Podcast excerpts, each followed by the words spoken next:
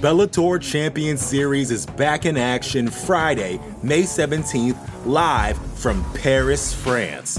Reigning bantamweight champ Patchy Mix defends his belt in a rematch against dangerous submission specialist Magomed Magomedov. And Cedric the Best Doumbé makes his Bellator debut in front of a home Paris crowd versus Jaleel the Realist Willis. Don't miss the action live at noon EST on HBO here in the US. And visit Bellator.com slash watch for information on how to watch around the world. This is the very first time you'll be able to stream a Cedric Doumbé fight here in the US, so make sure you don't miss it. You're listening to the Vox Media Podcast Network. Well, hello there, everybody, and welcome to a very special live UFC 254 preview show right here on MMA Fighting. It all goes down tomorrow in Abu Dhabi. The wait is almost over. Khabib Nurmagomedov versus Justin Gaethje for the undisputed lightweight championship of the universe, and I am so freaking excited for this fight. I am excited for this card. And I'm excited to talk with all of you about all things UFC 254, the culmination of this particular trip to Fight Island for the UFC. And I sure as hell am not doing this alone, as we're being joined by the rest of the. Uh, I, I, normally I would say the tripod, but there's four of us here. So first, let me introduce one of my colleagues, somebody who may be happier than anybody that this Fight Island trip is culminating. But the man has been working like a madman in Abu Dhabi for well over a month now. Mr. Jose Youngs, how are you, buddy? I am great. I can't wait to get back to the United States. Hopefully, my car works when I land. But yeah, we got to get through. And honestly, if I have to stay an extra week to watch a Khabib Nurmagomedov throw down Justin Gaethje, I'm not going to complain. But I can't wait to get back to the United States. But bring on Habib and Justin Gaethje, the greatest lightweight fight in UFC history. There you All right. And of course, we have the Prince of Positivity, the star of last night or earlier this morning's UFC 254 weigh-in show, in my opinion, Mr. Alex K. Candy Lee. How's it going, my friend? Are we? Gosh, are we still here? Are we still? I mean, I, obviously Jose's feeling it more, but I, I really feel like I was just talking to you guys 10 minutes ago. I can't believe it's been however many hours, been probably not that many, but uh, welcome to purgatory. You. Yeah. Welcome, welcome to purgatory. Welcome all our viewers to purgatory. So what a, what a wonderful greeting. So uh, thanks everyone watching now and uh, who will be watching later on YouTube. And of course, the producer extraordinaire, the fourth voice, the man, the myth, the legend. Now, right, right now, he has the best mustache in all of MMA media. Casey Leydon, how are you, my friend? I'm not going to complain as much as AK does, um, but it's going good. I got coffee. I got coffee. I got coffee in my Beavis and Butthead coffee mug, so we're good. Awesome. I forgot it's early morning over there. Good God. What time is it's it coffee there? hours. It is a nice early 9.30 p.m. 9.30 p.m. Oh, so, so right about now should be probably tomorrow night is going to be the last fight on the prelims.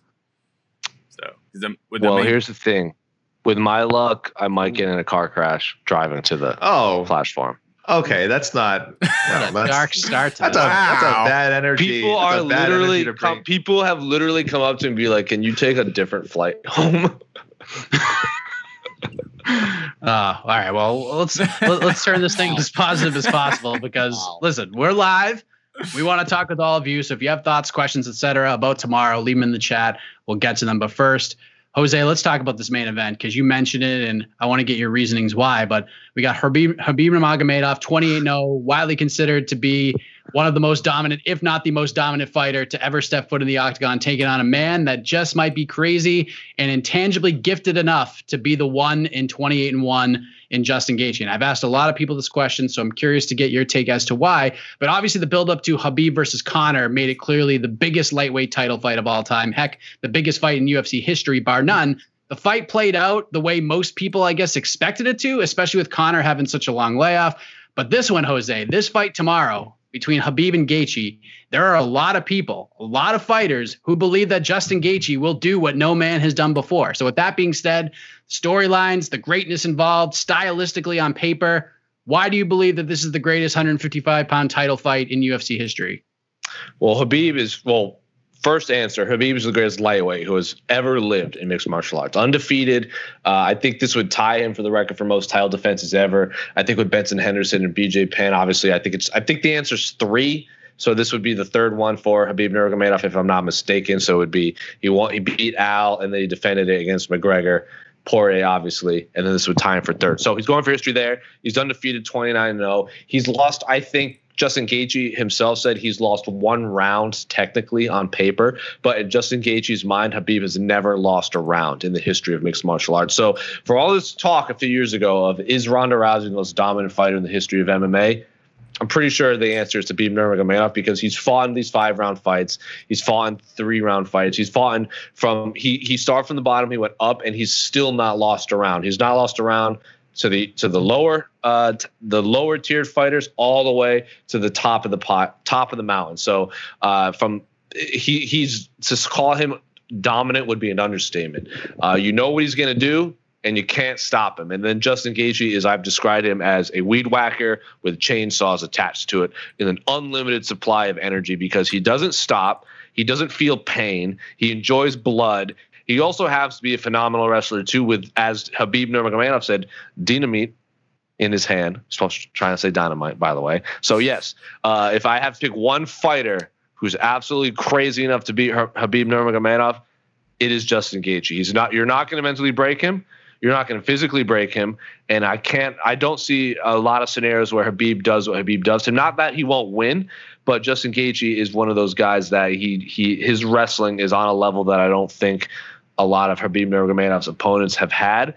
And he also hits hard. And Javier Mendez has said he has the best leg kicks in the game. So we're getting we're getting a lot of answers of how Habib uh, can stack up against a fighter of Justin Gaethje's caliber. There's no trash talk. So yes, this is the absolute greatest fight in the history of the lightweight division. There's no trash talk. It is the definition of a high level mixed martial arts competition, and my body is ready.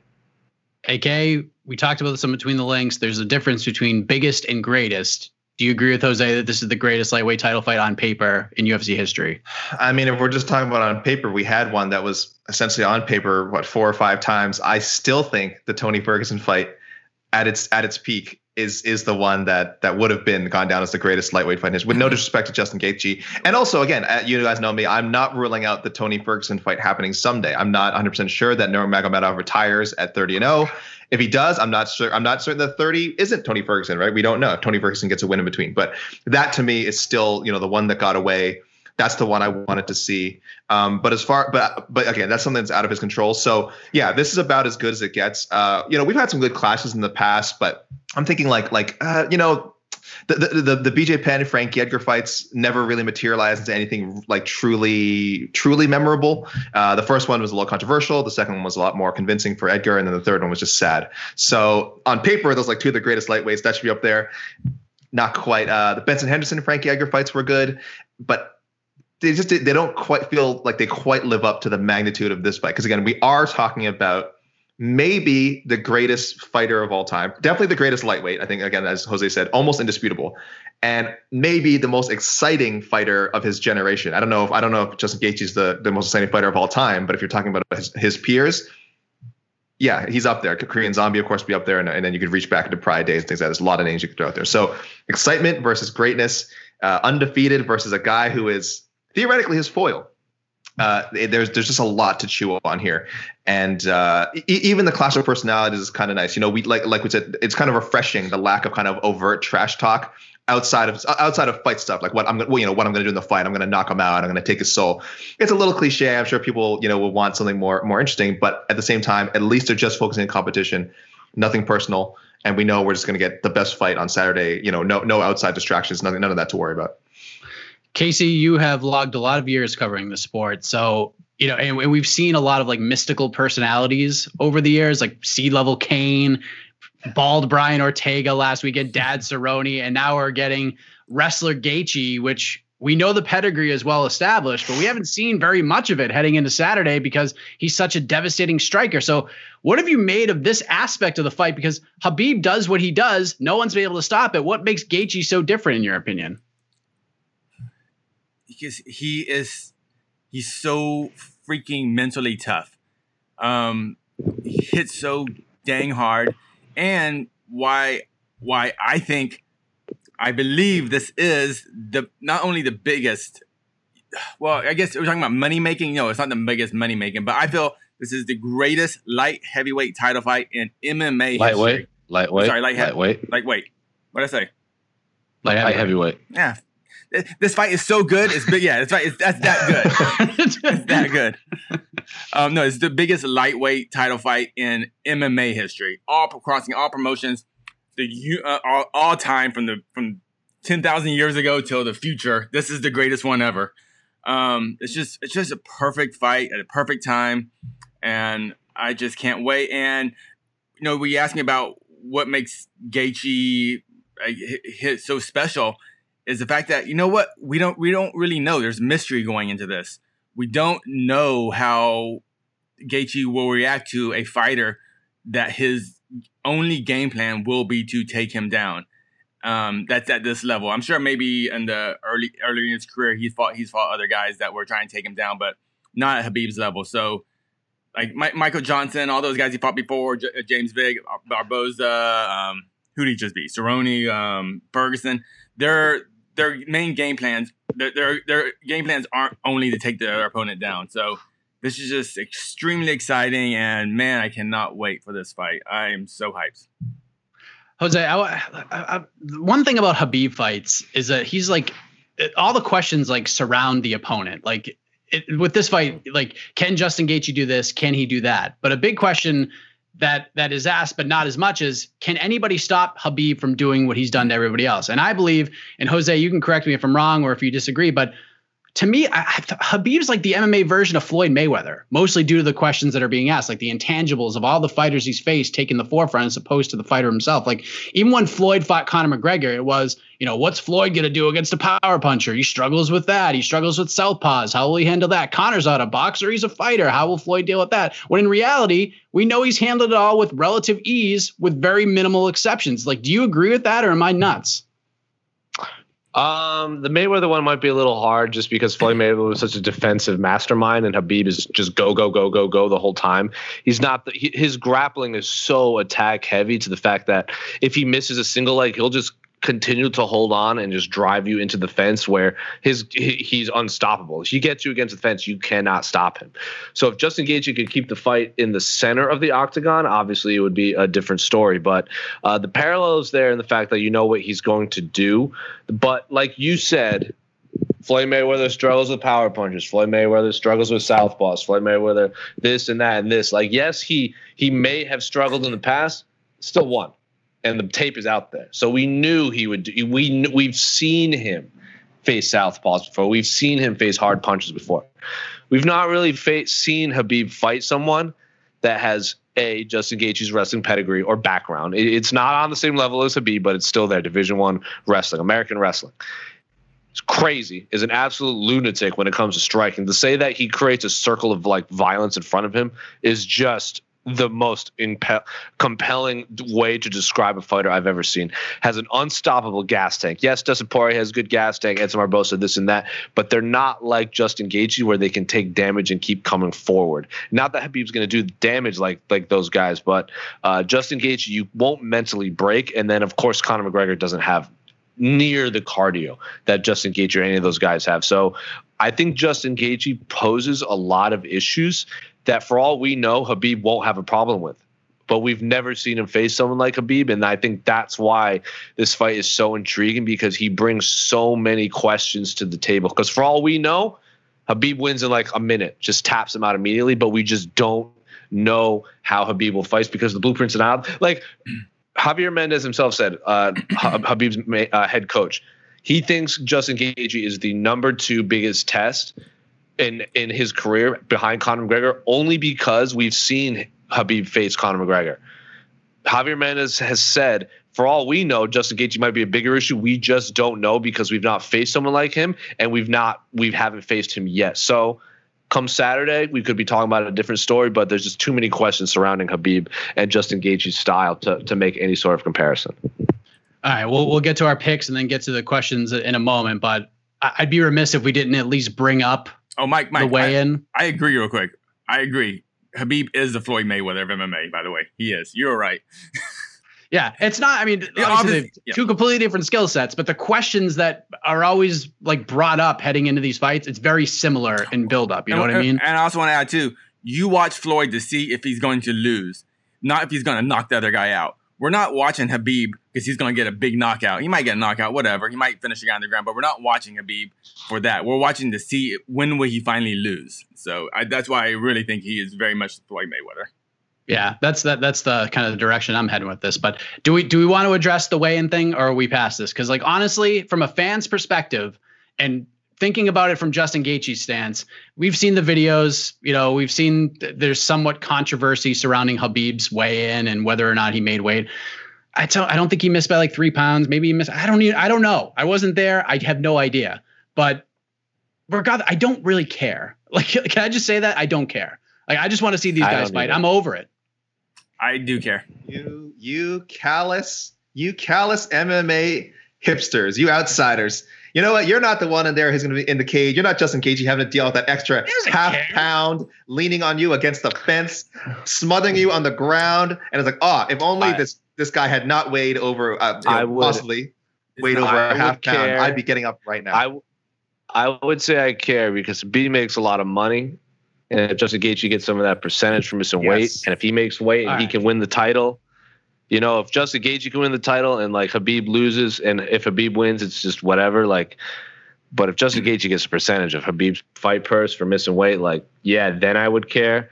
But I'm not going to say anything until Justin Gaethje says something. That's just my opinion. Not that- that and that's what I mean. Like, because I don't think Justin Gaethje, because Justin Gaethje hasn't said anything about it, and it will be addressed. It hasn't been addressed yet. I'm sure after the fight, it'll be addressed by Dana White, Gaethje, Habib, no matter who wins the fight. But like right now, just the, the the journalism side of me is like, yeah, I care. And for Gaethje's side, like that's a big amount of money that he's missing. But from like a fight fan's perspective, I'm just, I just want to see them fight at this point. Like, I don't want any drama. I, don't want any controversy. I care about as much as I cared about Daniel Cormier's Towelgate. Uh, I really, I was, I remember when that was a picture. I'm like, I, and that one we knew right away. We're like, yeah, so yeah, he definitely did something. Uh, but we were just like, but I also really want to see this fight. So, uh, so I didn't Yeah. care then. However, uh, I will say, oh, and we should mention, I, I, I assume everyone's aware of the controversy, but it just came from the uh, the guy handling the weigh-ins very quickly. You want, Kinda- to, you, want, you want to watch the video real quick? Let's let's throw the let's throw the clip. You know, we're live. Let's throw it up. Let's throw throw the clip there real quick. So people, Hold so people can know. It's, hey, it's, we're live, pal. I don't know if you can slow it down, Casey, but even if you can't, we'll, we'll break it because it, it really is like if you watch the clip the first couple of times, uh, you really wouldn't notice uh, anything amiss, especially considering how the weigh-ins have been handled, not just for this card, but also the some of the other recent cards on Fight Island. Uh, they've been very abrupt. Someone will step up, uh, and, and I don't know if it's the same guy every time, but there's definitely one guy who just Oh, he, he takes like a glance at it, slams the thing over, and says, "Take take your pose and get up the scale." So it it, it only with B, but there has been uh, very, very, very quick weigh-ins for a lot of people uh, on Fight Island. But uh, obviously, with Habib, there's a little extra level of scrutiny, especially with having to make championship weight. So Yeah, Uh, we definitely talked about it as he was weighing in. He looked like supremely relieved. Like he was Yes. like, "Oh no," and then he was like, Whew. And Here all go. So here's the Hold on. video Hold on. in the pane glass window. Oh, sorry, guys. Hold on. There we go. There he is. Habib stepping up to the scale. So this goes Now- down tomorrow. UFC Now, 250 Habib has always looked miserable when he weighs in. Yes, Don't- has never. Let's not act surprised real quick. This is well shot footage. Yeah, I don't know who Yeah, did this, who but did uh, this? is Phenomenal. maybe some sort of YouTube Emmy award for the for videography Right, right, right. here. It's This Well done. cinematography that really gets me. There's Habib. Too He's just like, overexposed. I just Yeah, want I to need get the this. towel. Well, I was, uh, you know, towel, saying. But please. Towel. Towel of shame, please. I need the towel. The towel I'm over of this. shame. That's me. I'm gonna need the towel. He's trying to stay calm. You can tell he's getting a little agitated. Let's just get this over with. He's ready to shoot a double leg on someone if they don't bring that damn towel over. Okay. Come on, for the love of God, let's get this towel here. All right. There he is. Okay, so for anyone watching, no no controversy yet, pretty normal. Uh, you'll, and you'll be oh we're our there we go. Thank you. Got to move our block out of there. So the controversy Dude, is because right you can see So, the scale that was going up. wait, like you can see the rewind. scale Yeah, going up. Here we go. Here we go. Oh, here we go. Back and to the left. Back and to the left. Okay. You can see, yep, there yeah, it is. right there. So you guys can see it tilt upwards, which normally means Here, let that's me, when take, they let, me, start let me take adjusting this it. frame off so we get even more. Is anything being cut off? Hold on. And I and I said we were just going to touch upon this. This has become the preview show. Now it's this this is, this is a Pruder film. Here we go. Oh, he slows it down. Yep. In that Winding. Yep. Yeah, there you go, guys. You see right there.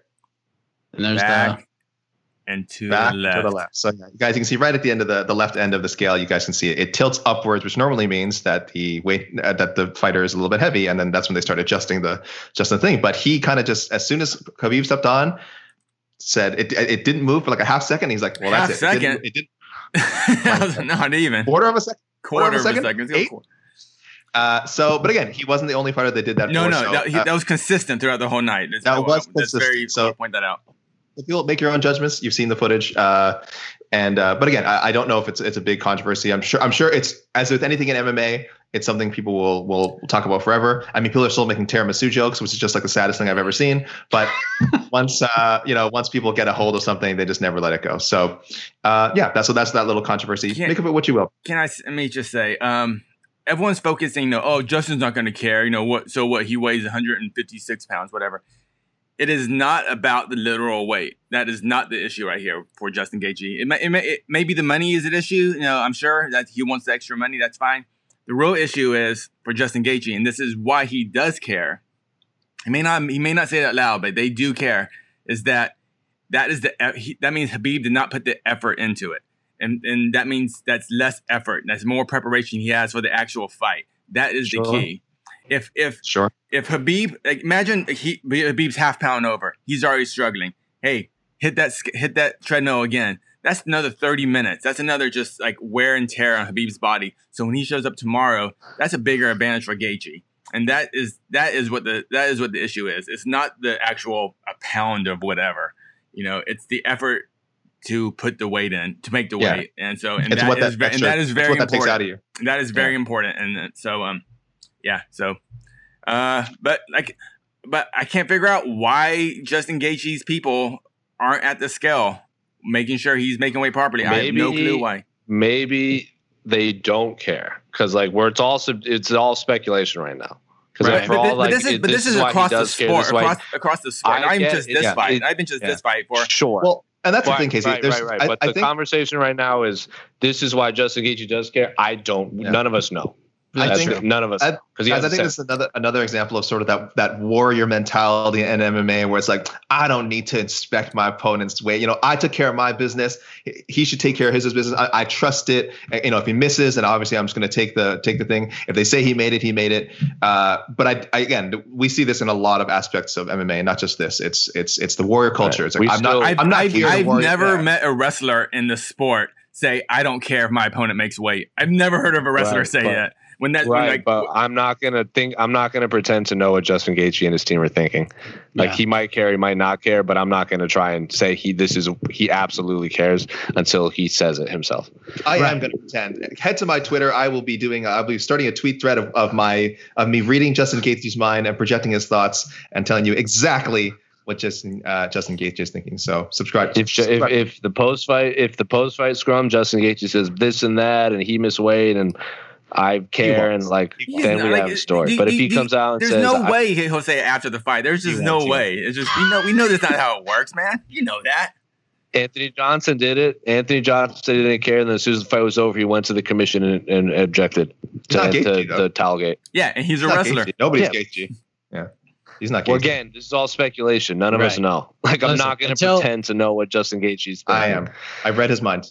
Exactly. And then, then that's the thing. When I say like I don't care, it's not that like there isn't flaws in the sport and things need to be changed. It's that we no one said anything. No one has said a word about it. And until they do, it's it is what it is. Like we don't we know nothing. So we'll wait and hear from you know the important people in this conversation, Habib, Gaethje, Dana White, whatever, and then we we could talk about it there. But they are going to fight tomorrow.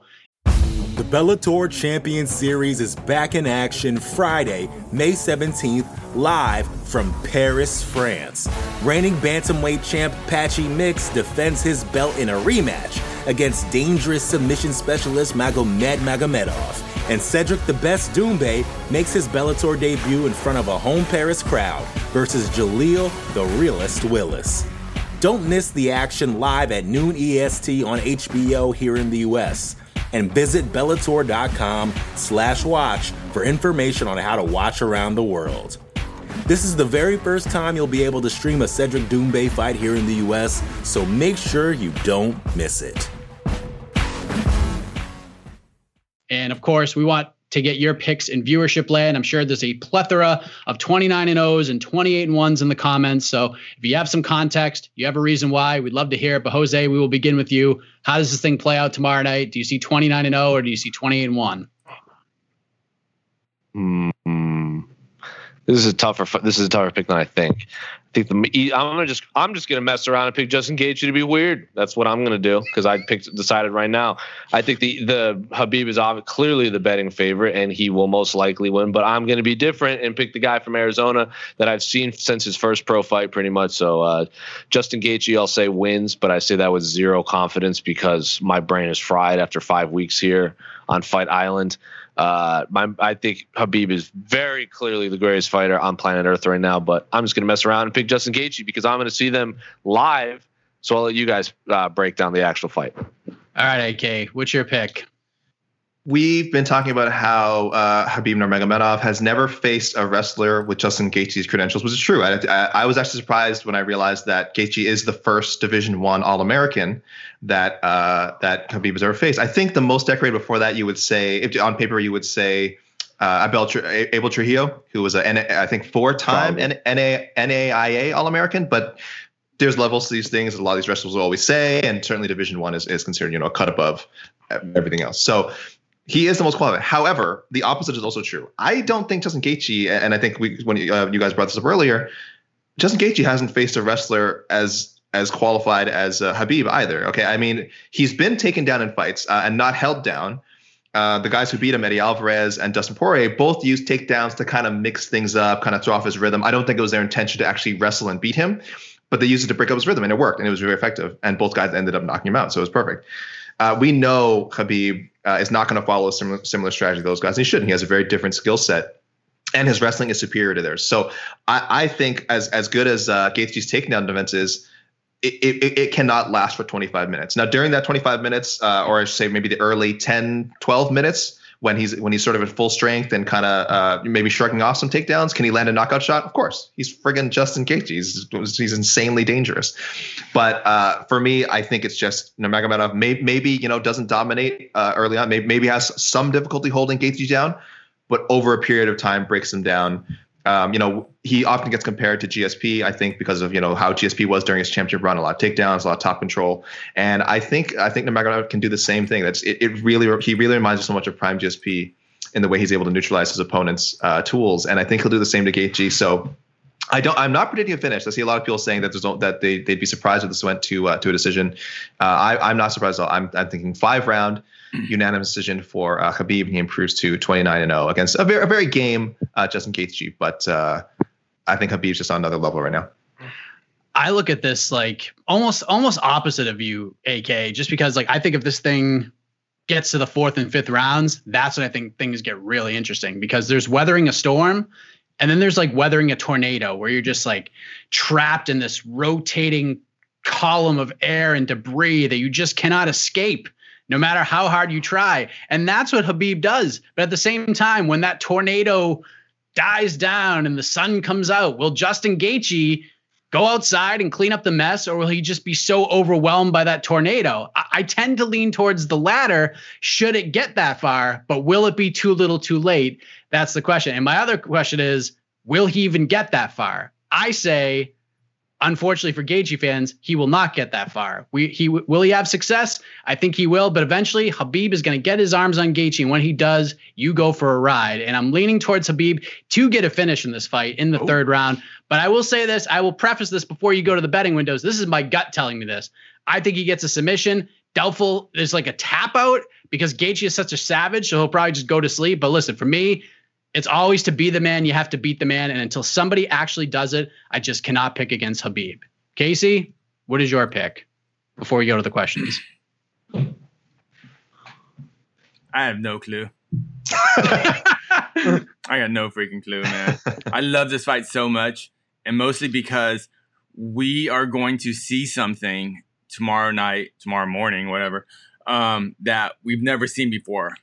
For for either guy to win, they will have to do something to their opponent that's never been never been done by any other person. For Gaethje to win, he will have to obviously beat Habib. He will have to hit him hard enough with his hands and knock him out. For Gaethje to lose, he will have to be held down. He yeah, Gaethje's got beat up on the on the feet before and everything. We've seen him get knocked out, but we've never seen him lose the way that Habib will need to need, would need to game plan to beat him. So um, that's why it's just so freaking exciting. Like I, I, was listening to you guys, and sometimes you're like, oh, you know, I think Gaethje's gonna, I mean, um, Khabib's finally gonna get his arms around him, clasp his hands, take him down, and get a you know TKO finish late in the fight or something. But like, I'm like, oh yeah, but I'm like, man, but Gaethje's cardio is so unreal, and like he's got so much heart, and I, I just can't see him giving up, and he'll still try to get up, and like I just, and then, but I, but I don't in my head, I can't see Khabib just taking a shot and just boom, just being out cold on the ground. I just don't see that either. It just it, my mind doesn't work. That it's just I can't envision it. So it's just just so freaking exciting, and um, I, I, I literally have no prediction for this fight. I just think I don't even know if it's gonna be a good fight. I don't know if it's gonna be one way traffic. Actually, I, I, I'm hoping it's a competitive, awesome fight. But the problem with Khabib, I think I mentioned this on the weigh-ins. Like, unless I could be wrong, but like, has Khabib ever been in like an actual back and forth fight, like a fight. He's never, in all his fights, he's never had a fight of the night. So he's like, so this is gonna be really interesting. Like we've never seen Khabib in an actual competitive fight. So even if that happens, that's that's an amazing accomplishment for Gaethje. But man, I'm just excited. And I think the the biggest the biggest X factor in the fight that will be the deciding uh, factor that if if Gaethje will win, I think it will be leg kicks. I think if, yeah. if I think if if if Gaethje can land a couple hard leg kicks, you only got to land one to be honest. But uh, like especially in those tie ups on the cage that Khabib's going to be on, if he can land a hard leg kick on on uh, Khabib, that could change everything. Yeah, that's why I think like four and five could be interesting because Khabib will Khabib will probably be a little, you know, he's got good cardio, but he's probably gonna get a little tired if if Gaethje can can stay in there. If those legs are worn, if those rounds. legs are beat up, man, who knows? Who knows? Yeah, and then Gaethje can start to open up a little bit. So it's such an interesting fight. I have no idea what's gonna happen. I'm just going with my gut. Of course, main card: Robert Whitaker versus Jared Cannonier. That's a pick'em fight at the betting window. Love that matchup. A lot of implications there. We get Volkov versus Walt Harris, heavyweight bout the debuts of Phil Hawes and Jacob Malkoun at yeah. 185 pounds. We got Lauren Murphy versus Lilia Shakirova, and then kicking off the main card, Magomed Ankalaev versus Ion Cutelaba. Keep those fingers crossed. I feel good about it. I feel like it's going to happen. But we talked so much about the main event. Let's just go right to the questions and see what everybody else is, right. is thinking and talking about here. Yeah. Let me head back in time a bit.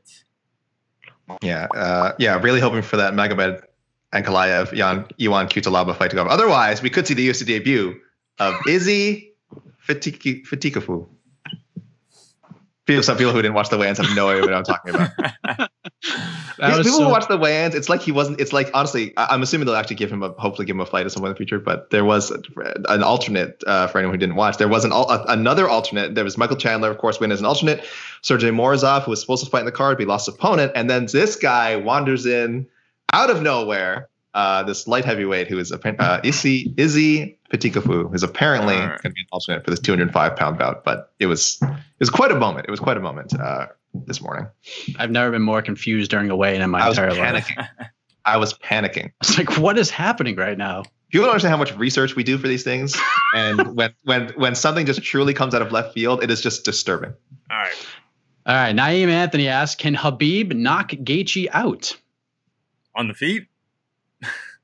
I mean, yeah, I mean, if, if we're asking, I, can he can he win by knockout? I think we've all we've all envisioned a scenario where maybe he gets Gaethje down, uh, maybe gets back control, and then you know flattens him like like ground and pound TKO, like a one shot knockout. No, that would be ridiculous. Here's my answer. My Here's my answer. No, no. Uh, I mean, it's a fight. Anything can happen, but I would say that's doubtful. Can we can we can we just put out there what's our most unlikely possible finish to this fight? Draw. Wow. No contest. That's most undesirable, maybe. Uh, no, then it may. I mean, like, like, like, like, what's like in the rain? Like, would would a would a Khabib knockout standing be even crazier than Gaethje arm barring. I Flying, believe. flying Yeah. armbar? Yeah. Flying, I, flying I I think- think I think I think- I think I think Gaethje's get submission is more, the most illogical. Yeah. I agree. I think I think Gaethje winning a five round decision using wrestling and ground control is the most unlikely. scenario. Fair. I Yeah, will say the Khabib on last his back, time Yeah. Who knows? I remember uh, Mighty Mouse Benavidez too. Uh, you know, the, obviously the common logic was Benavidez the one with the punching power. Uh, Demetrious Johnson's the more skilled fighter. Maybe you know he'll win a decision, and then uh, and then uh, Mighty Mouse clocked him. Uh, first round KO and like a legitimate like one punch knockout. That's probably the most shot. That that is what it would look like to me if uh, if Nurmagomedov caught Gaethje with something like a flying knee. He has a yeah. He has a very good jab. Javier Mendez taught him a pretty great jab. He's a good striker, but and we're talking about a guy who's not He, shown. Justin like, Gaethje is obviously the better striker, but I just Yeah. think Khabib is so unorthodox, and his jab is very high level. plus the chin. Uh, because he uses, Gaethje. he uses yeah he uses his jab to set up his takedowns like he snaps your neck back and then all of a sudden you're on your he Mhm. snaps your head back and all of a sudden you're getting dumped on your head so uh, i don't know if justin Gaethje's head will snap back because his he's a psychopath and just walks through pain uh, but yeah who knows Oh, wait, wait, All right, real, got- real quick, real quick. We, ha- we have a uh, prediction right here. Gaethje by submission. Keep those I assume crystals that was close. which crystal does he answering need our Jessica? question, not a prediction. Submission?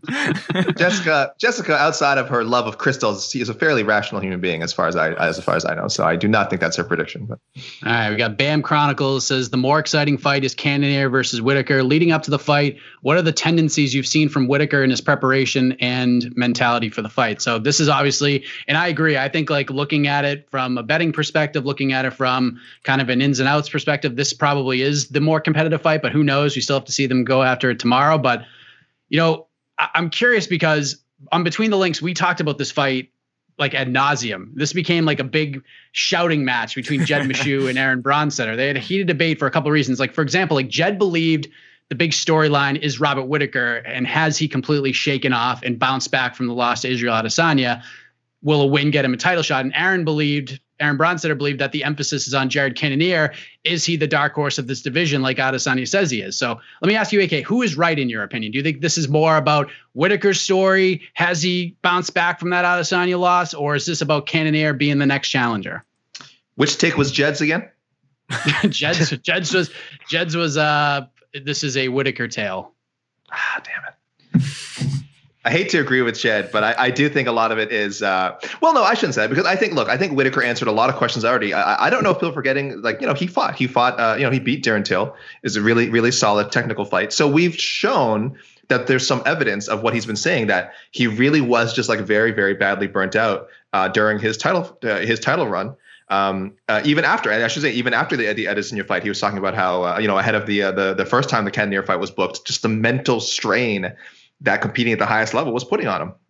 Uh, so and then and then you know he says he he he did all you know he did a lot of a lot of work to to to uh, you know change that side of things for himself, and he did look really I think a lot like just kind of an overused term, but like kind of sort of a vintage Whitaker when he fought Till because.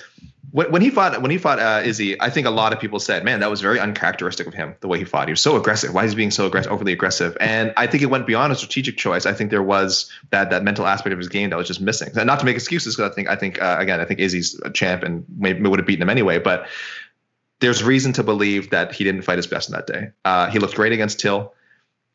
I do think we need to continue the story of uh, Whitaker. I do think people aren't talking about it enough uh, because even uh, even Izzy, you know, in his last press conference was, yeah, I think Cannoniers could be the next challenger, and and that's reasonable given that he already beat uh, Whitaker. But it also felt like people, it, it kind of led to people to overlook him a little bit. I still think Whitaker is the best middleweight not named uh, Israel Adesanya. So uh, I, I, I hope people are not uh, not forgetting this this coming event and, and what this means, what this can mean for Whitaker's career if he picks up another win.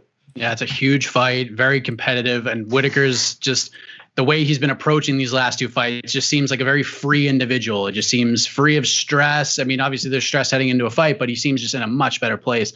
Jose, you know, what if you were in the room, you were during you were there during the media day with Whitaker. What did you see from him that stuck out to you? Yeah, he just doesn't care about anything except for himself, which is not a bad thing. Like he just solely focused on what he can control. Like we asked him about what Cannonier can do, Israel Adesanya possibly rematching Israel Adesanya, like fighting December, fighting the for an interim title, and his answer is always like, "I don't care. I'm just focusing on myself. I don't care. I'll do whatever. I don't care. The only thing I care about is my family and not fighting until after Christmas." That's literally all he cares about right now. Like, it, uh, Casey's interviewed him enough times, and I've interviewed enough times in person where like Casey described it best on the A side. He described Robert Whitaker. He used to be the middleweight Robbie Lawler, where he just didn't want to talk to anyone. He just wanted to show up, fight, and go, which is very accurate uh, from my experience with him. Uh, and so, very recently, I think he's just more mentally free. He's, I think, he's found fallen back in love with fighting and training and all that stuff. But to say that that's the big narrative coming into this is I disagree with it. That's what Jed said, right? He said Robert, this story is all about Robert Whitaker. I disagree completely, considering the fact that the champion of the division is already talking about Jared Cannonier. Like, yes, Robert Whitaker coming back after his loss to Israel Adesanya is great, but we saw it. He's already 1 0 after that fight. Jared Cannonier hasn't fought in more than a year, and Israel Adesanya has been saying Jared Cannonier's name as the dark horse for that entire time. So uh, to say that the the big narrative is can Robert Whitaker bounce back after his TKO or knockout loss to Israel Adesanya. Already bounced back. He's 1 0. Very great performance. Very technical performance against Darren Till in a five round main event, no less. Now he has three rounds against Jared Cannonier, someone who has put who many consider to be the greatest middleweight away, and then just tore through Jack Hermansson and David Branch, and is already being considered the dark horse. Uh, and Israel Adesanya is already talking about him making Naruto memes and all that. So the big storyline is can Jared Cannonier deliver of what Israel Adesanya has already predicted. All right, and, let me bounce this one back to you, Jose, because the other question they debated was what is the better case scenario for everybody involved? A Whitaker win, which Aaron thought was was better for business since the rematch with Izzy, in his opinion, is bigger. Maybe a stadium show in their neck of the woods when fans can return. Maybe it forces Adesanya's hand to move up to 205 to maybe set up a future fight with Jon Jones or Jan Blachowicz. Or Jed thinks the best case scenario is that Kenner goes in there and I believe this is exact his exact words beats the brakes out of uh, off of Robert Whitaker to set up a compelling yet fresh title fight at 185 pounds. So what do you think is like the best case result tomorrow? I think it depends on how you look at it, and I think Daniel Cormier said it best. Jared, when we when we interviewed him like weeks ago, uh, Jared Cannonier winning is best for the division because at the end of the day, a, champion that wants to stay in his division and just knock off contender after contender is great.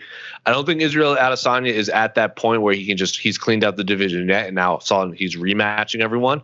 If he rematches Robert Whitaker, cool. I mean, I like that fight in general. But if Robert Whitaker wins and Darren Till wins, I would imagine they would. Like, I wouldn't be surprised if Darren Till just jumps the queue and fights Israel Adesanya, which is the bigger fight of the three. I think Darren Till versus Israel Adesanya is just the bigger selling fight in general, considering their personalities and and and how they portray themselves. And we've seen how Robert Whitaker wins. So best for business, I would say Robert Whitaker wins, not because of Whitaker getting the rematch, but because I think they would try and sneak Darren Till in there. Uh, but best for the division, Jared Cannonier, because that would cement a guaranteed number one contender in a, in, a, in an opponent that Israel Adesanya has already earmarked as the dark horse. So anytime it like any, like we've we've talked about this before, it kind of it, like Max Holloway was refreshing in the fact that he would just keep fighting contender after contender after contender, and it just didn't feel like years ago that was the norm. Like you see Anderson Silva fighting just whoever's next, I'll fight. GSP, same thing. And now you see a lot of champions want these super fights, bouncing around, talking trash, this and that. Izzy's like, I'll fight Jared because he's the man, and I think he needs one win, and I'll fight him. So like that is refreshing. So best for the division, Jared Cannonier. Best for business, probably Robert Whitaker, but not in the sense that most people are talking about the rematch, but because they could probably a Darren Till gets the title shot, or B, it makes John Izzy move up to light heavyweight for a big super fight, champ versus champ, or the Jon Jones fight. What do you think, AK? You have, you have a look. I can't tell whether you're in agreement or you're ready to fire off a hot take that we've never quite heard before. No, no. The last point I think that Jose made was the most important one because uh, I do think Whitaker win is best for business because I think that it'll have uh, the UFC taking a serious look at uh, at options outside the middleweight division. Um, Darren Till for sure could could could jump the jump the queue. Darren Till is fighting who's Darren Till fighting next? Help Jack Hermansson. Jack Hermansson. Shoot, but that's not a guaranteed Five win either. Main event, and, baby. and here's the thing: that's that's not a guaranteed win either. But you're Small right. cage too, tiny cage. Uh, an impressive performance against uh, an impressive performance against a Hermansson. Obviously, yes, he could jump the line, but I do think uh, more so it would it would push the uh, turn the wheels a little bit more in the direction of the the Jon Jones super fight. It's a fight that I've said I don't expect to happen anytime soon. But again, I've been very wrong about these things before. Uh, and again, we've seen how quickly these things can shake up. We were talking on the weigh-in show today about how the, the flyweight, uh, you know, women's flyweight contender picture just completely turned upside down uh, in the last, or could turn upside down uh, in the last two weeks with Jessica Andrade, now the number one contender on UFC.com's official rankings. Uh, Shakirova tomorrow could beat Lauren Murphy and and uh, and jump that she can become the number two or, or top five contender. So these things can, can, change so quickly. So while I don't think that the Jon Jones uh, Adesanya fight happens within the next like six months, I honestly don't know. Like we said, that Whitaker, I don't think they're eager to book that rematch. So if he just if he has a convincing win over Cannonier, that's really going to make things a little bit more complicated for the matchmakers. But at the same time, for the fans, I think create a lot more intrigue uh, than a Cannonier win would, because that's going to give us a great matchup. Don't get me wrong, Cannonier uh, Adesanya. But for anyone kind of holding out hopes that that that Jones fight, you know, could happen soon, you, you want to see you want to see Whitaker win and and uh, and make the matchmakers think a little bit. It's a good fight. Really good fight. Really good co-main event. First uh, three-round fight for Robert Whitaker since UFC 197. That was a long time ago. Jeez. Four year over well over four years. So thank you for the question, Bam Chronicles. What else we got?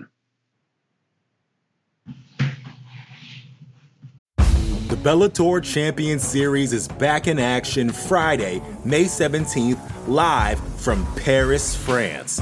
Reigning bantamweight champ Patchy Mix defends his belt in a rematch against dangerous submission specialist Magomed Magomedov. And Cedric the Best Doumbé makes his Bellator debut in front of a home Paris crowd versus Jaleel the Realist Willis. Don't miss the action live at noon EST on HBO here in the US. And visit Bellator.com slash watch for information on how to watch around the world. This is the very first time you'll be able to stream a Cedric Doumbé fight here in the US, so make sure you don't miss it. Sorry, UFC mic was 254. Truck, Which is Chuck, my okay. yeah, yeah, yeah, yeah, yeah. You lost yeah, the truck. yeah. You lost here, the I'm truck. here, I'm okay, here, I'm here. Chuck is back. He's Chuck's back. Uh, quick, quick one word answer from this question. Well, well, I'll be the judge of that. Who does KG fight next once he wins? Wow, Noel Khabib. Bishop, so confident. Khabib. Khabib. If he wins, it's a rematch. All right. Yeah. It's hard to argue that. I mean, The winner of Poirier McGregor. Ding, At 170? Yes. And no. li- It, it, they they'll- they'll- they'll- Again, Huh? they again, this is all sub speculative. Yeah. no, Poirier and McGregor will There's fight no at ding, 170, ding, ding and for then guesses. We'll treat that as a we'll treat that as a lightweight eliminator, lightweight contender It's a- eliminator. I think he'll probably rematch. Khabib's the biggest star in the lightweight division, non-inch Conor McGregor. Yeah, I think you're right. I, I, I do think that's the that's the best option. Uh, I, I I'll, again I'll throw out the McGregor Poirier thing as another option, but I would I I think if Khabib asks for a rematch, he gets his rematch. yeah. If it's Casey shaking his head, you're going, what are you thinking? You guys act like. Remember, why did why did Conor fight Donald Cerrone? What did Dana White say? To book the rematch with Khabib. For To a set that up. He'll get a title shot. If Gaethje wins, that Poirier, that that Conor Poirier two contract, rip it up. Never happened. Damn. Gaethje, Gaethje Conor. That's, I mean, it's just so real. hard to Nah, not Because give Khabib it's a about rematch. making money. It's about making money. Oh. And then They can He- make enough. They're going to make money and if, against if, he, if Conor if Conor wins, if Gaethje wins, then Khabib faces the next. Well, he'll probably face the, either Conor as champ or Gaethje as champ. Wow. I mean, both both are viable options. I, I tend to lean more unless like unless Gaethje just absolutely annihilates Khabib, like just massacres him. Which is how I he just don't wins. see a world where he doesn't get the rematch. How else does he win? I think Khabib is, without a doubt, the biggest star on this part of the world. And if he gets, and, and if he, if Justin Gaethje beats him, he is probably the third biggest star in the lightweight division after Khabib and Conor. So you're basically talking about does the one fight the three or does three fight the two? Does the two fight the one? I think if Justin Gaethje wins, I will bet an entire paycheck that is the it is the rematch. And none of this tear the contract. I don't care if there's a contract or not. If there's no contract to tear up, I don't care. The rematch is going to happen if Justin Gaethje wins. That is the fight. You shake your head all you want because if Justin Gaethje wins, he is a rock star.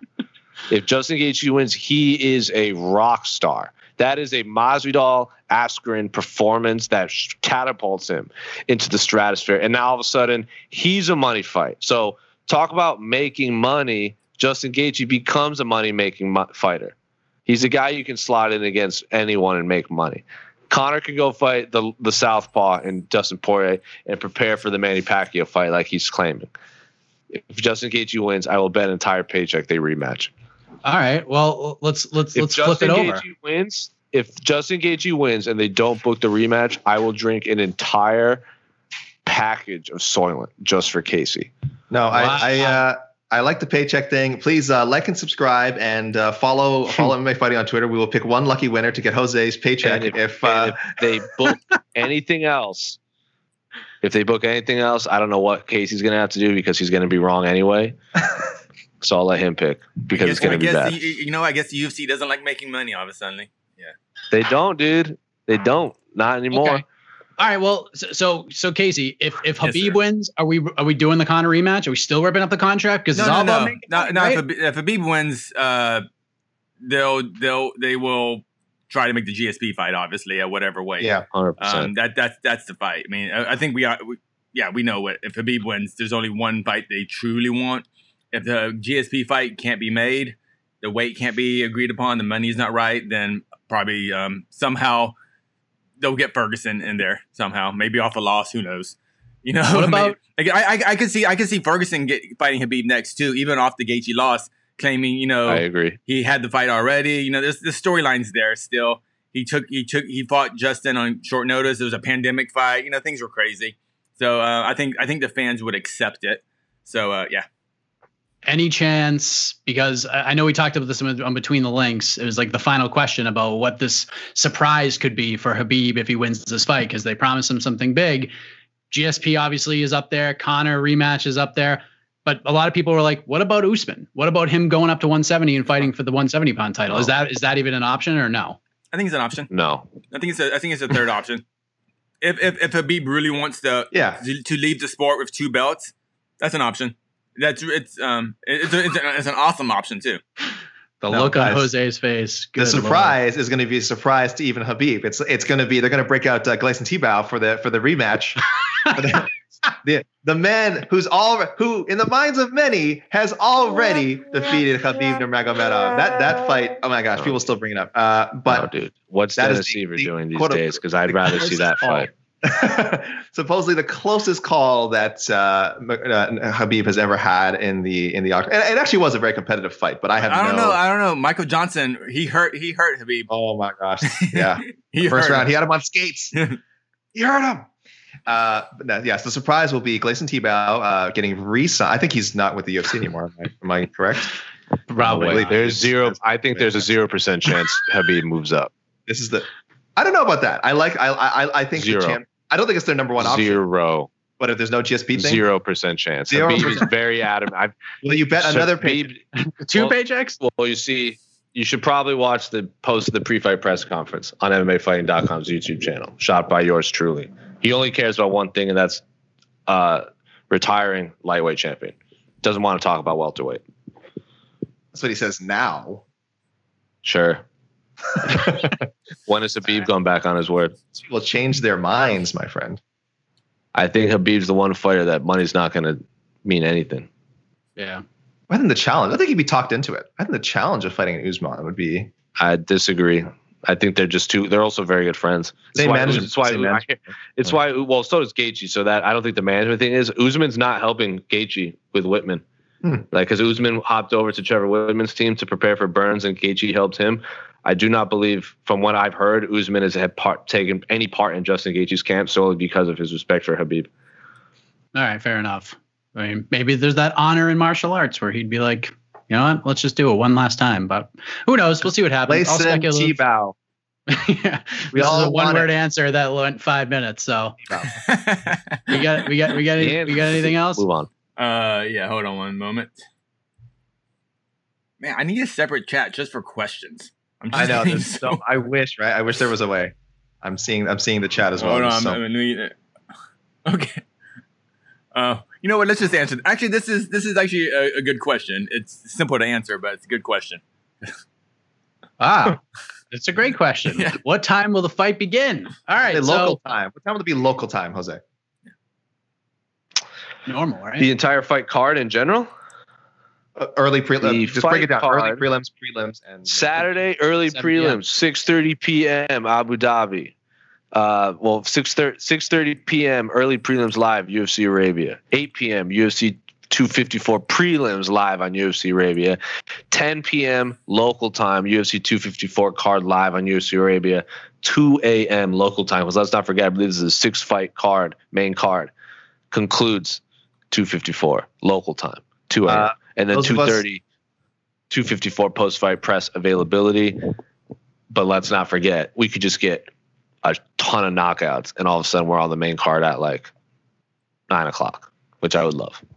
Uh, They- those they- of us on they, the they- East they Coast. won't move up. They won't move up the main card. It's, it starts at it starts at the same time. East Coast, we are getting some sweet, sweet early Saturday M- uh, MMA, 10 a.m. I, oh no, 11 a.m. start time, early prelims, and then uh, 12 p.m. Saturday. Uh, the next set of uh, four fight, four preliminary fights, and then yeah, six fight main card at four, Two. two. I shouldn't have answered this question.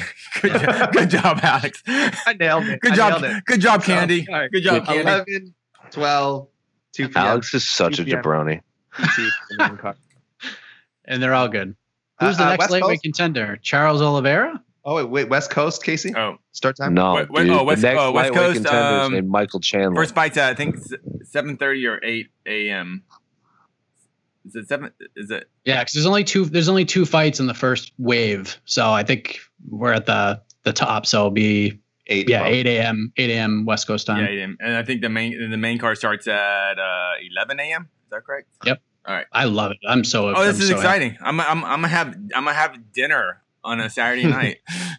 The next lightweight Must be contender. nice. I hope Charles Oliveira gets a shot someday. Guy has done everything uh, he has to get one, but he's certainly not next in line. Unfortunately, that's not how the UFC works. Uh, it'll be Tony Ferguson after he beats Michael Chandler uh, before the end of this year, and then finally we finally get After they, coach, after they coach the Ultimate Fighter. Oh God, no! Oh. I love the Ultimate Fighter, but please do not waste these guys' time with the Ultimate Fighter. Uh, Oh, and then Don't waste their- don't waste see, my I wanna See time. Michael Chandler.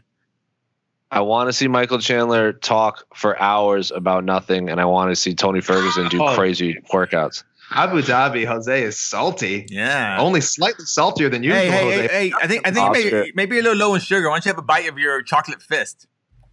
Oh yeah, take a gander at this, ladies and gentlemen. Yeah. Me. Chocolate fizz, courtesy of the Crowne Plaza Hotel. Even the plates. Oscar has isn't dubbed Oscar has dubbed exhausted Jose as Jose Noir, and I approve this message. yeah, I think I, I, I I'm, I've been proponent of that Ferguson and, and Khabib has to happen someday, will still happen, and I think it's with uh, Ferguson and, and Chandler fighting, and one of those guys. I, I would guess Ferguson, but obviously possibly Chandler. But I would say Ferguson Khabib for uh, for 30 and 0 and uh, UFC undisputed lightweight championship. I have to see that for five rounds, though. I have to. We won't, but I would love to because they'll Oh, what? probably throw. Oh, Ferguson and Chandler. Because that's a pay per view fight. Yeah, yeah. So there you go. Let's just make it five rounds. We can UFC. You can have you can have five round uh, non-title, non-main events. You can do it. You can do whatever you want. Just pay them that money. Just pay them. Pay them. Straight cash, homie. Compensate. So do, do, Yes. we, do, we, do we answer this? Because or I is just- it just I- not Tony Ferguson. not Charles Oliveira? It will Yeah, be we Tony just- Ferguson at some point. So you so you think Tony coming Straight off the loss homie. will get the No, I think he fights Michael Chandler and, Oh. and beats Michael Chandler, and then we get we get uh, Khabib Ferguson finally. man, you're a Michael Chandler hater. I think he's great. I just think I, I losing love to- Michael Chandler. Losing to. Tony Ferguson, there is no shame in that. Uh, many, many have. Let me hear something. Many have, and there's no shame in it at all. AK, what's your what's your under the radar fight on this card? Obviously, uh, Phil Hawes and uh, Jacob. Mel- no, I, I say that only because it's. I, I was very surprised to see that on the main card. It's two guys making their UFC debut, uh, and and no, no, no, both guys have talent. It's just a, a little bit of an odd choice for the main card. Uh, I, I don't mean to steal your thunder here, Mike, but I think we'll be in agreement. It's got to be the Nathaniel Wood, Casey Kenny, 140 pound catch weight bout, right? I mean, this Arizona's own. Kenny was so dominant in his last performance. Wood is such a talented guy. We haven't got to see him fight in a while. And the stars just aligned, right? With Kenny wanting to fight again really soon after his last win because he really didn't take much damage. It was a very lopsided decision win. And Wood, uh, being on the opposite side of it, hadn't fought in so long. He's just kind of itching to get in there with anyone. So people, you know what? People calls were made, contracts were sent out. They worked it out, and we're getting a nice again 140 pound cash weight bout so both guys not having to drain themselves down down to 135 especially kenny on short notice. Uh, and both guys again look someone's going to take a loss here but both guys regardless of what happens i think it's going to be a really competitive fight and we will still be talking about these guys as potential top 10 contenders uh, this time next year no matter no matter who comes out with the victory. Jose i know you're not a fight selector for this particular question but uh, you're a fighter guy so you know what fighter sticks out to you that's flying under the radar here? Lilia Shakirova. won 100% only because I left media day and I thought she was by far the most interesting fighter on a low key level because she like no one had, knew anything about her to the point where some media member held the door open and didn't I, I don't remember I don't know this media person's name and was like oh who's next? And she's like me I'm next. Like they didn't even know she was the fighter um, and she so she speaks she, she's Russian she's Uzbek well she speaks Russian she's Uzbek she's from Uzbekistan she's the first female fighter from Uzbekistan. Uzbekistan! Is, is absolutely is absolutely excited uh, that Khabib Nurmagomedov is on the top of the card she's fighting on because apparently Khabib and his team are, are major players in pushing the growth of MMA in Uzbekistan. So she was very excited for that. But she was telling these crazy stories of like how she got into combat sports where she was a wrestler in Uzbekistan and she went to a wrestling meet, I think maybe trials for the Olympics or World Championships or something. I'm not quite sure. And she was so good that the other team was like just trying to pick at her and like just trying to poke her buttons to try and get a rise out of her. And they did such a good job that she tried to fight the entire team, and it was like a hundred versus one or something crazy like that. And she's like, and we were like, "How did you do?" She's like, "I held my own," and I was like, "Damn!" like so, I left more intrigued by her than any other fighter on the card. So, not to say that she will win against Lauren Murphy, who uh, I think is obviously one of the best female fighters in the world. Not to say that Lily Lilia isn't, because we just don't know uh, because she's so new to the game. Also, a uh, little bit of a tense stare down. Uh, if you guys remember, Lauren Murphy gave her the finger. Uh, Lilia kind of tried to psych her out with her flag, and it didn't work out. But uh, so I'm very excited to watch Lilia fight, just because she has such an interesting backstory that I think she could be one of these these fighters that kind of grows a cult following uh, moving forward. But I will say I'm absolutely excited for Casey Kenny and Nathaniel Wood. Casey Kenny, kind of uh, for a long time in Arizona, Justin Gaethje was the man in the the local MMA scene because like coming from Safford, Arizona, fighting World Series of Fighting, all these local shows. Henry Cejudo, I don't think fought enough in the local scene. Plus, he was already a big name to begin with. But when Justin Gaethje made like the jump in World Series of Fighting and then the UFC, Casey Kenny kind of took the mantle from him as like the Arizona guy, like the next big guy from Arizona. And it was only a matter of time before he signed to Bellator or the UFC. So uh, I think those two names definitely, I'm, I'm, I'm super excited to watch fight. Yeah, I actually like if it's not Kenny Wood, like super under the radar is the Murphy Shakirova fight because 100%. there's, I mean, to, between Shakirova and her story, the media day, go back and watch it because it's just so interesting. But Lauren Murphy, just the fact that she took this fight against a newcomer on like a week's notice, flying across the world when she could have just said no, I'm gonna wait and fight Cynthia Calvillo for a shot at the title. Like that is gutsy. That is risky. She said, apparently she said, she said yes to three different opponents too. So she's just wanted to fight. She's down to clown. So I, I think that, and I think that's an interesting fight. And now with Jessica Andrade getting the win over Katlyn Chookagian, that makes things even more interesting at 125. So Lauren Murphy's, I think right now outside of Shevchenko has the longest winning streak in the division right now. So she's, I mean, she's right you there knocking on the door. So there you go. I mean, that that's a, that's a good fight. And then if we're looking for just like weird and wild, there's no way Stefan Struve versus Tai Tuivasa isn't like just all sorts of wacky. Hopefully, we're hoping Number for weirdness. corned beef fan in the land tied to his corned beef. We're definitely hoping for the good kind of weirdness. I think for several of these matchups, I would say uh, Stefan Struve, Tai Tuivasa. I think Da Un Jung and uh, Sam Alvey. Hopefully, the potential for weirdness there and not not kind of a dull fight. And then, of course, uh, Magomed Ankalaev, Ion Cutelaba. One, we hope these two just get in the cage, and uh, first of all, that this fight stays together, and two, that they get a finish. Because let's not forget, this all started eight months ago with with a bizarre fight where I think Cutelaba got like you know hit and was. Tr- I don't know if I, I do think he was faking. He was kind of it, faking. it was rope a dope sans rope. Sure, It was But he such a almost, like, was too stoppage. Such a bad It's a, it was stoppage. an atrocious stoppage. The referee, imme- One of the seeing, worst. seeing how dazed Cutelaba was, jumped jumped in like, "Whoa, no way! There's no way this guy can continue." And then Cutelaba, of course, was immediately like, "No, what are you? What are you doing? What are you doing? I am, I'm fine. I'm, I'm rope like I'm just kind of exaggerating." So Uh, it's Cutelaba, like I he mean- actually had like little prop birdies and put them around his head just to fool everyone. And the ref was like, "Whoa!" just let everyone know how cartoonish it was. Yeah. Yeah. And then the ref was like, I don't like the looks of those birds. Those birds are flying birds- those birds are around his head. Uh, yeah. So uh, very one of the strangest stoppages, and now one of the strangest rematches because again, it's been booked three times, unfortunately, and uh, three times can uh, postponed for COVID nineteen related reasons. So. And now, and now we hear uh, reportedly that one of uh, Cutelaba's cornermen uh, tested positive for COVID nineteen. So we're hoping the fighter That's himself the hasn't- rumor. yeah, so we're hoping the fighter himself hasn't been infected. So uh, that fight, once it gets in there, could be the weirdest fight of the night. And we love, love, love weird fights around here. And shout out to our all of our friends watching from Uzbekistan right now because I know we had somebody who chimed in. So Hey, there you go. and also I'm very excited for the UFC debut of top top prospect Miranda Maverick. That's a great fight. I think That's she a is really good super fight. good. I think she's super good. I think she's 23. I've seen her fight a couple of times in person for Invicta, and I was like, "Ooh, this woman's gonna be a, a, a beast." As She soon was, sort of uh, matures, but uh, yeah, she's awesome.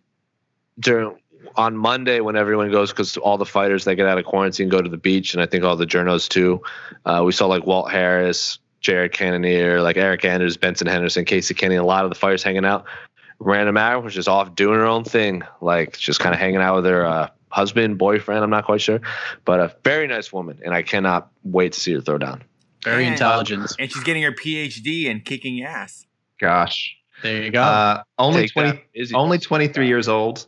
She already has wins over uh, Deanna Bennett, really good veteran. Uh, Pearl Gonzalez, Scrap. of course, we all know her from her UFC run. Uh, she won. I, I, don't, I don't know. Did she win the? She did. She won the uh, uh, Phoenix Series tournament. I think that was the the win over Bennett. Did that. So she's got a lot under her belt. 23 years old, and like you said, going for PhD, very accomplished, and it's just just making me really feel sad about my own life right now. But um, she's she's a college teacher's assistant too. so she's like doing What Zoom. keener. Like she's she's preparing for fights and teaching Zoom classes What a for keener. college students. That's Uh, Casey, when you were queuing up the debut thing, I thought you were going to mention Phil Hawes. Um, I, I do want to say, I actually do want to say, I, I am a little, uh, a little bit. I didn't, I didn't see that comment before you took it down, but I am a little bit. Uh, I think people, if, if the name sounds familiar, if you're like, have I heard of Phil Hawes before? It's like you probably have heard of Phil Hawes before because he has been billed as a. I, I, I, he trained with Jon Jones. I don't remember if people, people were saying he was a Jon Jones level prospect, but he did have that. He did. He, he was Jon um, Jones he was in his camp for a couple of fights. he didn't make it into the TUF 23 house. He lost to Andrew Sanchez, who's now in the UFC. Uh, he's he didn't make it in his first contender series appearance. Uh, he lost to Julian Marquez, who is now in the UFC. Um, he also has a loss to Luis Taylor, who's a PFL champion, and he fought for Bellator. He fought for World Series of Fighting. He's fought for Brave uh, Brave Combat Federation. So this guy has, has been around. He's had experience, uh, and it just for me, I, I've joked around with these guys all the time. I, I just I, I I I wish they. I, I was at a point where I was like, I wish they would stop trying to make Phil Hawes happen.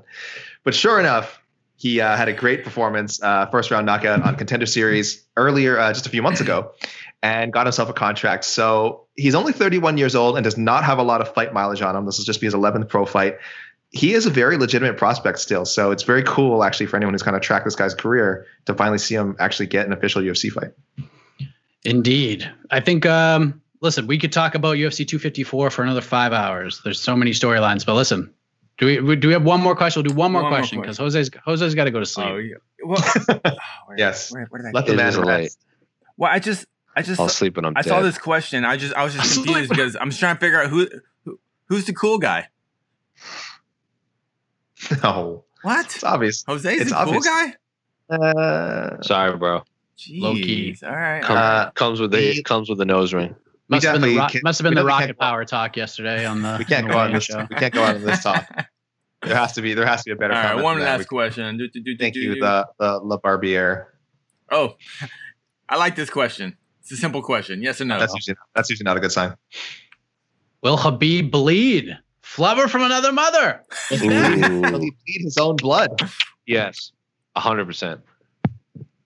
I'll say yes. I don't think it'll be like devastating, but I don't. It's hard to like you know how we always say like it's hard to imagine uh Khabib like not getting at least one takedown. I think it's very hard to believe Justin Gaethje doesn't cause some sort of physical damage to his opponent, even if it's a nick or a cut. I don't see Khabib leaving this without some sort of blood on him.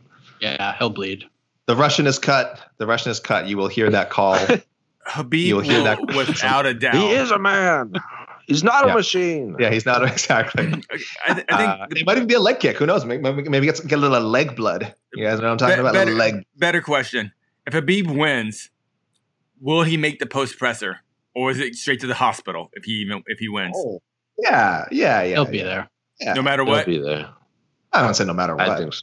Well, yeah, I would say, Okay, I'd say like, very, very who- likely. Everyone that's beaten Freaking the people better, that the man. people that have beaten Gaethje have taken have taken a beating to beat Gaethje.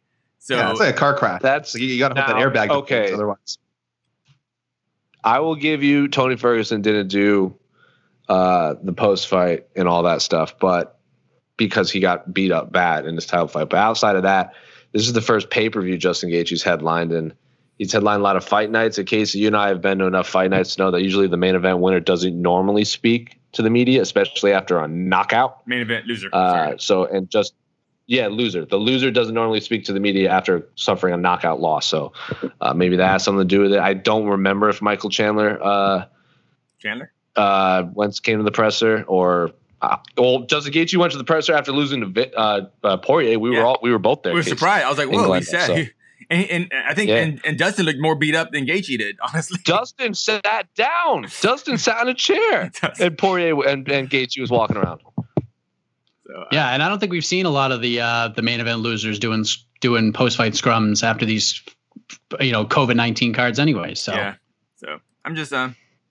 So, yeah. but well, will Khabib bleed? Yes, Yes. very likely. yes, I, I just want to remind everyone that we still have how many hours now until this card actually what time it is okay so we have 10 hours 10 11 hours my math is so bad Your 10 hours Very bad. Very Yeah. bad. Way more. 9 hours 16 hours we have some time still hours in Canada. no. we use we use uh we actually call them tiktoks which is which is confusing We have like TikTok yeah, we have like 18 hours. It's unfortunate. It's unfortunate. Oh, It's very thank you, confusing. Waximus. Appreciate it. I've, the cool, Oh, the cool yeah. one's gonna go pick his kid up at school in a few minutes. So solves talk That about solves it. living the Uh, high life. But uh, keep in mind, there's a lot of time Dad still. For, like, so hopefully we get this up fast while all of our predictions and everything we said is still relevant. Because, like we said, three people weighed in as replacements, including Michael Chandler.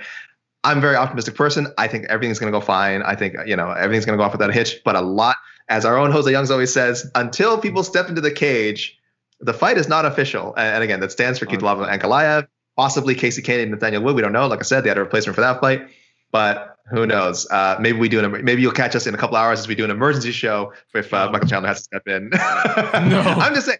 I don't think it will happen. Everything's going to go fine. Everyone's going to step into the cage that weighed in this morning. all right. Last question, one word answer because we didn't actually answer this. Okay, in there. Whittaker, Whittaker. Whittaker. Ooh. Whittaker unanimous decision. crystals suck. I said Whoa, hey, Yeah, hey, one second word answer, TKO. Candy. oh, sorry, I said Whittaker. You know me by now. I weigh experience in these types of fights. Yes, when sir. it's a pick 'em, I always weigh in. The, the biggest factor to me fair. is big fight experience. So, Don't- but Can- don't mute- Cannonier could absolutely fair. beat Mark Whittaker though. Casey, But that's don't, it. Don't mute my microphone. Don't mute my microphone, Casey. Oh, Topical. Topical. Are we signing off? we are signing off. Jose, go to sleep. You deserve it, my man. I appreciate you doing this. Enjoy, didn't enjoy to. your fist cake. Enjoy Borat. Shout out. Hold on. On a, well, and uh, on a serious note, much love to Ken Hathaway of MMA Junkie. We didn't talk about on the A side or any of the other streams. He just lost his girlfriend. Um, there's a GoFundMe out there. He is without a doubt one of the best people in mixed martial arts media. Like we all like he. I, if anyone has anything bad to say about Kenny, Talk to these they're fists. wrong. Kenny is at, Kenny is the man, and he's going through probably the worst thing anyone could go through right now, especially in the middle of the pandemic. So, if you know Kenny or have experience with him, send him positive vibes. He just lost his girlfriend. Go find the GoFundMe. I know he's technically on the other side with MMA Junkie, but we're all here. We're all friends, especially everyone is friends with Kenny. Casey knows him probably better than anyone. So, shout out to Kenny. We love you, man. Yeah, Well if you just said. Google, if you just Google Ken Hathaway GoFundMe, it's the first thing that Yeah. pops up. So uh, you can't miss it. It's right there. And uh, yeah, pitch in. We love you, Kenny. You're the man. And uh, obviously, our, our condolences go out to you. And Mhm.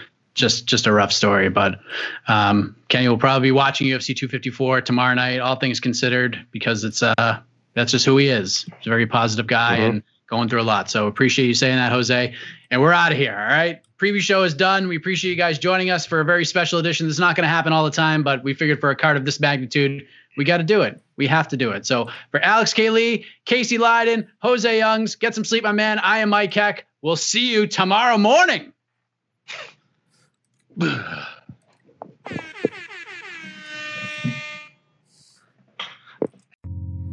You're listening to the Vox Media Podcast Network. The Bellator Champion Series is back in action Friday, May 17th, live from Paris, France. Reigning bantamweight champ Patchy Mix defends his belt in a rematch against dangerous submission specialist Magomed Magomedov. And Cedric the Best Doumbé makes his Bellator debut in front of a home Paris crowd versus Jaleel the Realist Willis. Don't miss the action live at noon EST on HBO here in the US.